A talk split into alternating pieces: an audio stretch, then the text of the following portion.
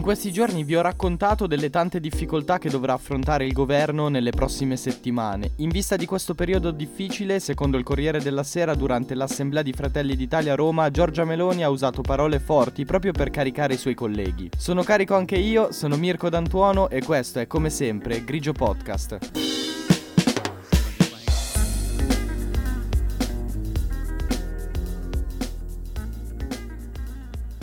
A breve vi riporto l'inizio dell'articolo da cui ho preso questa notizia del Corriere della Sera, perché fa capire subito in che clima si è svolta questa assemblea e quali fossero le intenzioni di Giorgia Meloni, che evidentemente ci tiene a caricare i suoi colleghi per questo periodo non facile che l'esecutivo dovrà affrontare. Furiosa con gli avversari politici e determinata davanti ai suoi ministri, parlamentari e dirigenti a respingere un anno di fango contro di lei, la sua squadra di governo e la sua famiglia. Questa frase da sola riassume perfettamente quello che, secondo il Corriere della Sera, Giorgia Meloni avrebbe detto durante l'assemblea di FD, che si è tenuta non lontano da Piazza di Spagna in via d'Alimbert presso il centro congressi di Roma Eventi. A costo di risultare un po' ripetitivo, continuo a specificare che quello che vi sto dicendo è preso preso da un articolo in cui è presente una ricostruzione di quello che è successo, perché l'incontro in realtà era a porte chiuse, quindi non erano presenti i giornalisti. La fonte, il Corriere della Sera, è abbastanza affidabile su queste cose, nelle sue ricostruzioni difficilmente va lontano da quella che poi è effettivamente la realtà, però è sempre importante specificare quando si tratta appunto di una ricostruzione o quando si parla di un articolo scritto con il giornalista o la giornalista che erano presenti durante interessante quello che stanno raccontando. Primo punto toccato nel discorso agguerrito della Presidente del Consiglio, la difesa di sua sorella, perché come vi raccontavo l'altro giorno, nell'ambito di alcuni cambiamenti all'interno di FD avrebbe ricevuto una promozione per la quale Giorgia Meloni è stata accusata di nepotismo. In realtà Arianna Meloni è una persona esperta di politica, fa questa attività da prima della sorella e comunque negli ultimi anni la si è sempre vista al fianco di Giorgia Meloni e quindi era abbastanza prevedibile che nel tempo tempo avrebbe avuto un ruolo sempre più importante. In ogni caso, la Presidente del Consiglio non ha usato mezzi termini proprio per difendere sua sorella, e adesso vi riporto alcuni passaggi di quello che avrebbe detto durante l'assemblea di FDI. In questi mesi si è visto di tutto, le continue campagne finto-scandalistiche, i dossieraggi, le continue richieste di dimissioni di questo o di quell'altro. Ogni singolo dirigente è stato passato in rassegna alla ricerca del niente. Il fango gratuito perfino sui familiari, con inchieste durate durate mesi su amici e parenti. La mia storia personale è stata passata in radiografia praticamente dal giorno in cui sono nata. Alla fine è stato un boomerang perché sono riusciti a dimostrare solo che ero esattamente la persona che dicevo di essere. Concludendo avrebbe abbracciato sua sorella dicendo che è militante da 17 anni e che è sempre stata sfavorita dal fatto di essere sua sorella. Poi ha specificato che non è diventata segretaria del partito perché non esiste quel ruolo all'interno di FD, che ha una sola leader, che ha un nome, Giorgia Meloni. In un solo momento quindi del discorso ha difeso sua sorella e anche tutti i compagni di partito che hanno ricevuto secondo lei questi attacchi durante i mesi dell'esecutivo Meloni e ha ribadito chiaramente chi è alla guida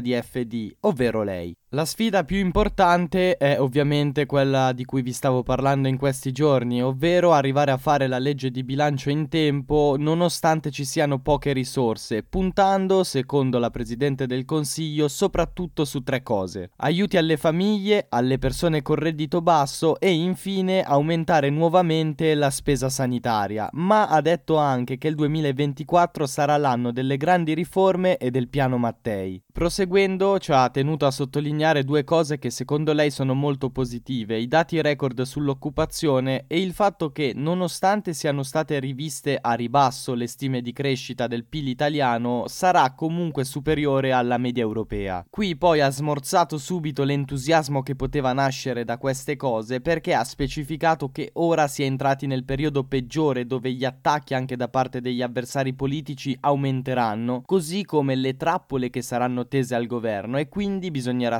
molto attenti. Non a caso, subito dopo, ha dedicato un passaggio che adesso vi riporto all'importanza di mantenere compatta l'alleanza che ormai da quasi un anno sta guidando l'Italia. Noi siamo al governo della nazione e per noi fare gli interessi dell'Italia è prioritario e sono certa che anche i nostri preziosi alleati di governo siano consapevoli del fatto che il peso che tutti insieme abbiamo sulle spalle è talmente grave da non consentirci di sprecare energie in eventuali atteggiamenti egoistici di qualsiasi genere. Tutto quello che abbiamo da dare lo dobbiamo dare agli italiani nei quali abbiamo sempre creduto. Ha proprio fatto capire quanto è importante per riuscire a continuare a governare in maniera stabile il paese restare compatti all'interno dell'alleanza tra Fratelli d'Italia, Lega e Forza Italia. Verso la fine ha ribadito nuovamente di essere la presidente di Fratelli d'Italia e che lo sarà fino a quando lo vorranno i suoi colleghi di partito. Si è poi soffermata di nuovo sul clamore mediatico generato dal cambiamento all'interno di Fratelli d'Italia di alcuni incarichi e adesso vi riporto quello che ha detto, anzi quello che avrebbe detto, come ho specificato per tutta la puntata. Ma non sarà che tutto questo nervosismo sugli incarichi tradisca il nervosismo per un mondo impermeabile alle lusinghe e agli interessi dei lobbisti che per anni hanno condotto le danze nelle istituzioni della Repubblica? Beh, è un'altra cosa della quale vado molto fiera, è il vantaggio di non essere ricattabili, poter rimanere onesti. Forse parlare di lobby all'interno delle istituzioni repubblicane quando si è presidente del Consiglio e quindi quando le si può osservare da molto vicino e anche influenzare pensare da molto vicino non ha molto senso, ma questo rientra nel mio solito discorso per cui penso che quando si ricopre un certo ruolo bisogna avere anche una certa attenzione alle parole che si utilizzano. In ogni caso, nonostante questa mia piccola ramanzina a Giorgia Meloni per il termine utilizzato, ha concluso poi questo discorso in una maniera un po' artistica, citando una frase della famosissima canzone Un'avventura del famosissimo Lucio Battisti. Non sarà un'avventura, non è un fuoco che col vento può morire ma vivrà quanto il mondo fino a quando gli occhi miei avrà luce per guardare gli occhi tuoi. Sono arrivato alla fine del discorso anche io, non faccio grandi citazioni a grandi artisti perché ho già riportato quella utilizzata da Giorgia Meloni, ma posso ricordarvi che per qualsiasi cosa mi potete scrivere alla mia pagina personale Mirko D'Antuono o a quella di Grigio Podcast su Instagram.